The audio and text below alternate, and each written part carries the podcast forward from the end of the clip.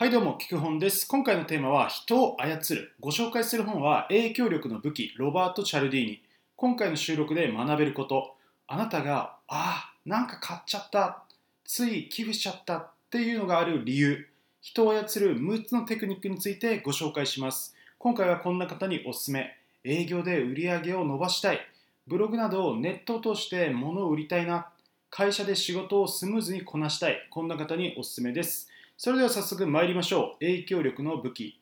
今回は人を操る6つのテクニック。これちょっと本書とは紹介する順番が違うんですけど、個人的にこれ影響力強いな、こんなこと言われたら買っちゃうよっていうね、そんな、これいいなって思ったその順番にご紹介していきたいと思います。早速いきましょう。人を操る6つのテクニック。1つ目、偏方性です。偏方性、つまり受けた恩は返したいっていう人間の心理に訴えるテクニックなんですね。ギブアンドテイクっていう言葉に代表されているように、人っていうのは何かを与えてもらったら何かを返したいっていうふうに思う生き物なんです。逆に自分が何か人に対して施したら、相手から何かお返しが来るもんだろうなっていうふうに、常識、社会の常識的にそういうふうな偏方性、ものを返すっていうのはね、ギブアンドテイクっていうのは浸透しているものになっています。でこれをマーケティングの世界で考えると、例えば試食の場面ってありますよね。スーパーマーケットでなんか別に欲しくなかったんだけど試食したらつい買っちゃったよっていう場面あると思います。コストコとかね、皆さん行かれたことありますかね。コストコって、結構試食戦略が強くて、代表作のねプルコギとかね、あとコストコの美味しいフルーツとか、そういうのをはいどうぞって言ってね、おばちゃんが試食させてくれるんですよね。でこれ結構美味しくて食べると、ついついなんか別に今日の夕飯とかもうすでに用意してあったのについプルコギ買っちゃったとか、こういうこときっとあると思います。まさに偏方性で、相手から先に試食、ただでプレゼントを渡されたら、じゃあ自分も何かもらったら返さないといけないっていう思いで買っちゃうっていう、そういうことですね。他にも試食の他にも無料版サービスとかもねありますよね。例えば、私このきくほんの動画の編集ってブロっていうアプリを使って動画編集してるんですよ。でこれも、無料版があって、無料版使ってみてすごい良かったから有料版を購入したっていうのがあるんですね。そういうふうにまずはタダで無料版を使わせてあげる。でいいなあ、これいいじゃんと思って、さらにそこからちょっと、より機能が高い有料版を買ってもらうっていう、そういうマーケティングの手法もあります。あとはですね、偏方性でいうと、やっぱりネット SNS の社会だと、超有料級の情報をもう無償で、価値のある情報を Twitter とかで、そういうので流して、それでフォロワーを集めて、で実はって言ってこういう商品ありますよって言って買ってもらうみたいな、そういうやり方、いろんなところでこの偏方性っていうのは使われています。はい、次行きましょう。2つ目のテクニック、希少性です。希少性っていうのは、要するにレアものってことですね。限定品に人は弱いっていうテクニック、この心理、人の心理に訴えるテクニックです。で例えば、この時計は世界で30本しか作られてないんです。もうね、この時計、だから1とか2とかね、シリアルナンバー付きなんですよ。本当に世界で30本だけ。これ持ってたら価値上がりますよっていうね、個数限定。これ欲しくなっちゃいますよね。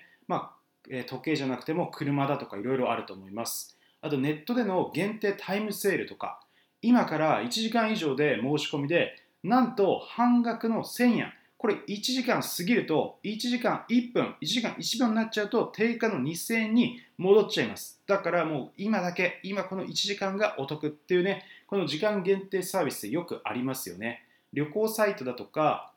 そんなんだろうな、ディナーとかランチのね、そういう予約サイトとかでもよくあります、タイムセール。あとは今だけしか買えないワンピースっていうようなシーズン限定とかもありますよね。夏季限定フレーバーとかっていう風に、例えば31アイスクリーム、皆さん31アイス好きですかね。これでダイキュリーアイスっていう夏季限定のアイスのフレーバーあるんですね。これカクテルのダイキュリーの、味に似た、ノンアルコールなんですけど、ノンアルコールのアイスなんですけど、ダイキリを模したアイスで、これとってもね爽やかで、なんかソーダみたいで美味しいんですよね。これ大好きなんですけど、個人的に、そんな感じで夏季限定フレーバー。あとはここでしか買えないご当地限定お土産とかね、名古屋限定味噌カツ味うまい棒だとか、北海道限定メロン味ポッキーとかね、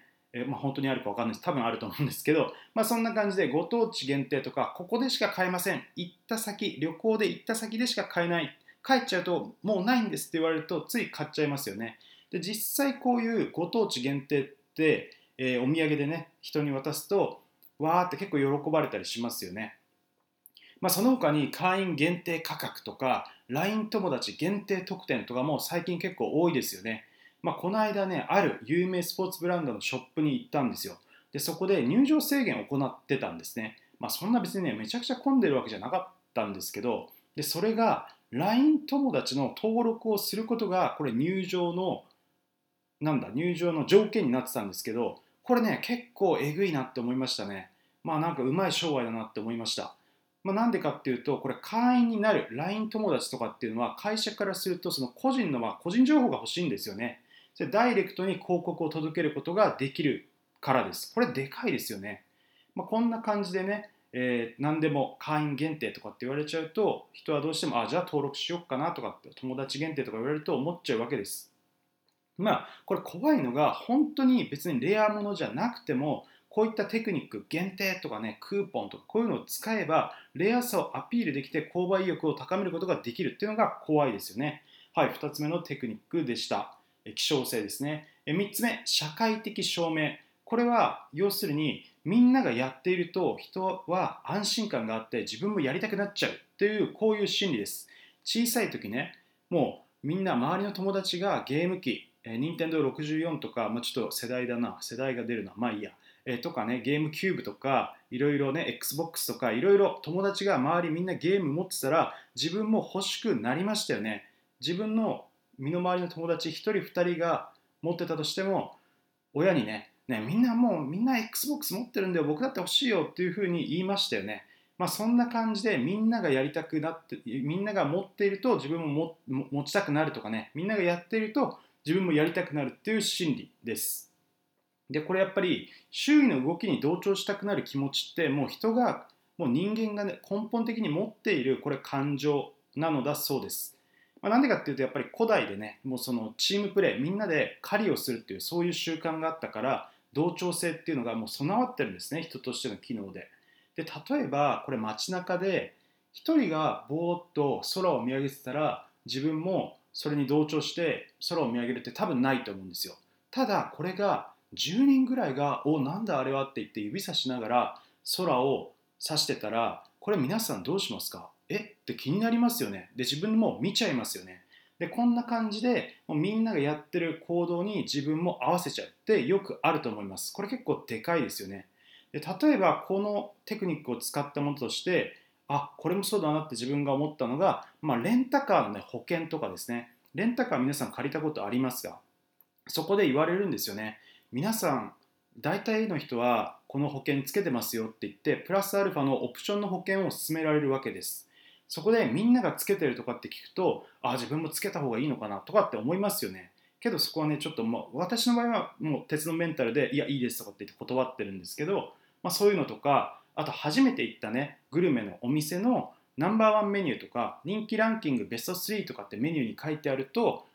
じゃあみんなが選んでるんだったら1位のメニュー選ぼうかなとかって思いますよね。もっと言うと、食べログの人気ランキングとかね、地域、そのエリア、渋谷とか新宿とかで人気ランキングってあって、どこ行こうかなっていう時に、そのランキングの上位3つぐらいから選ぶとかって、まさにみんながやっている行動を自分も同調するっていう、そういうことですね。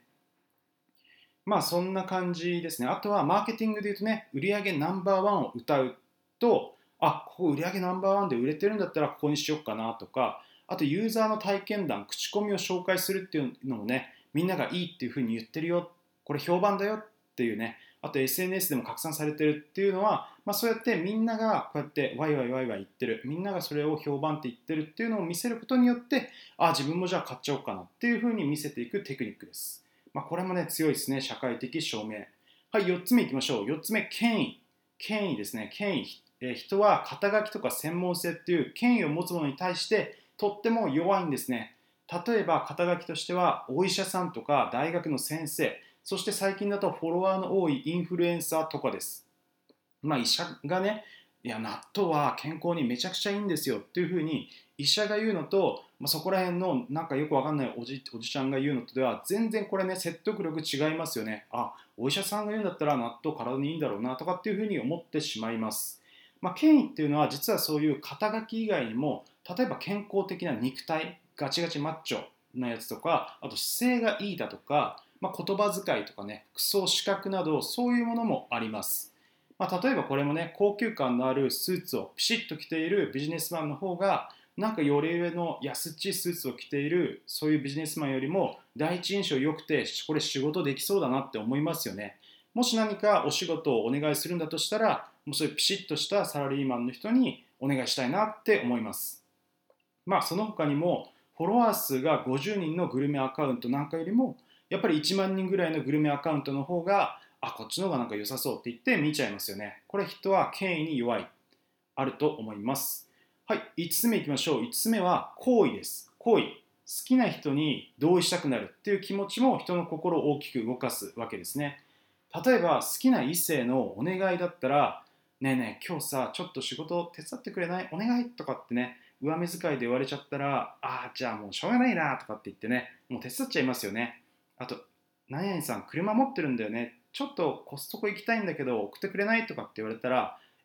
て逆に嬉しくなっちゃいますよね。たとえ仕事忙しくてもね、もう仕事なんか休んでもうじゃあいいよとかって言っちゃいますよね。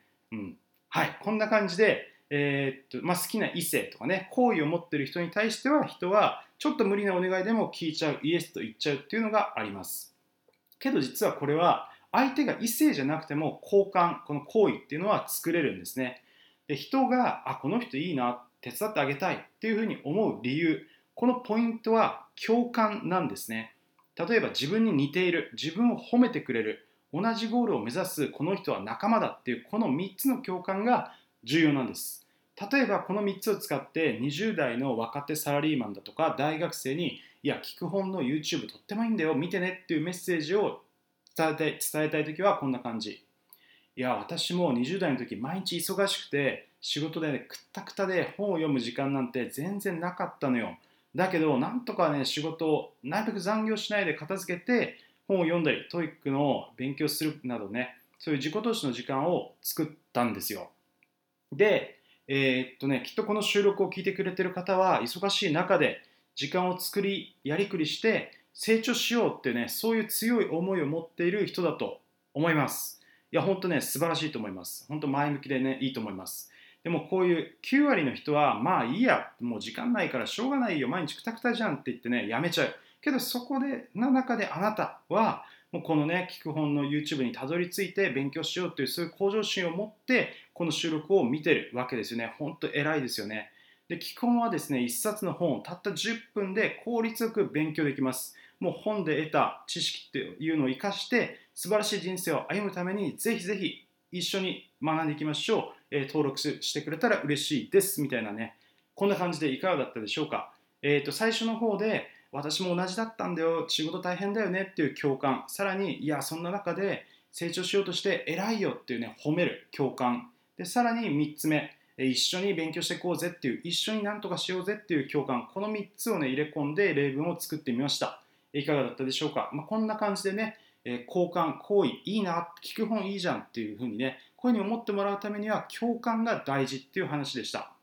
好感も影響力の武器です。人にねなるべく好かれるようにしていくとみんなからイエスっていうのを言ってもらいやすくなります。最後いきましょう。最後6つ目のコツコミットメントと一貫性です。これは人は自分で決めたこと一度言ったことは守ろうっていうそう思っちゃう心理に訴えるテクニックです。なぜなら社会ではこの一貫性のある人物の方が評価される傾向があります。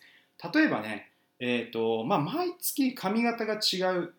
人と、この人といえばモヒカンだよねとかこの人といえばツーブロックだよねみたいな感じでなんかそのトレードマークがある人って多分トレードマークがある人の方が一貫性があっていいなって思われる傾向ってありませんか。1週間に1回髪型が全然違う人ってこの人ちょっと大丈夫かななんか毎週髪型変えてっけど心がなんかちょっと病があるのかなみたいな感じでちょっと心配になっちゃいますよね。こんな感じで一貫性がある人物の方が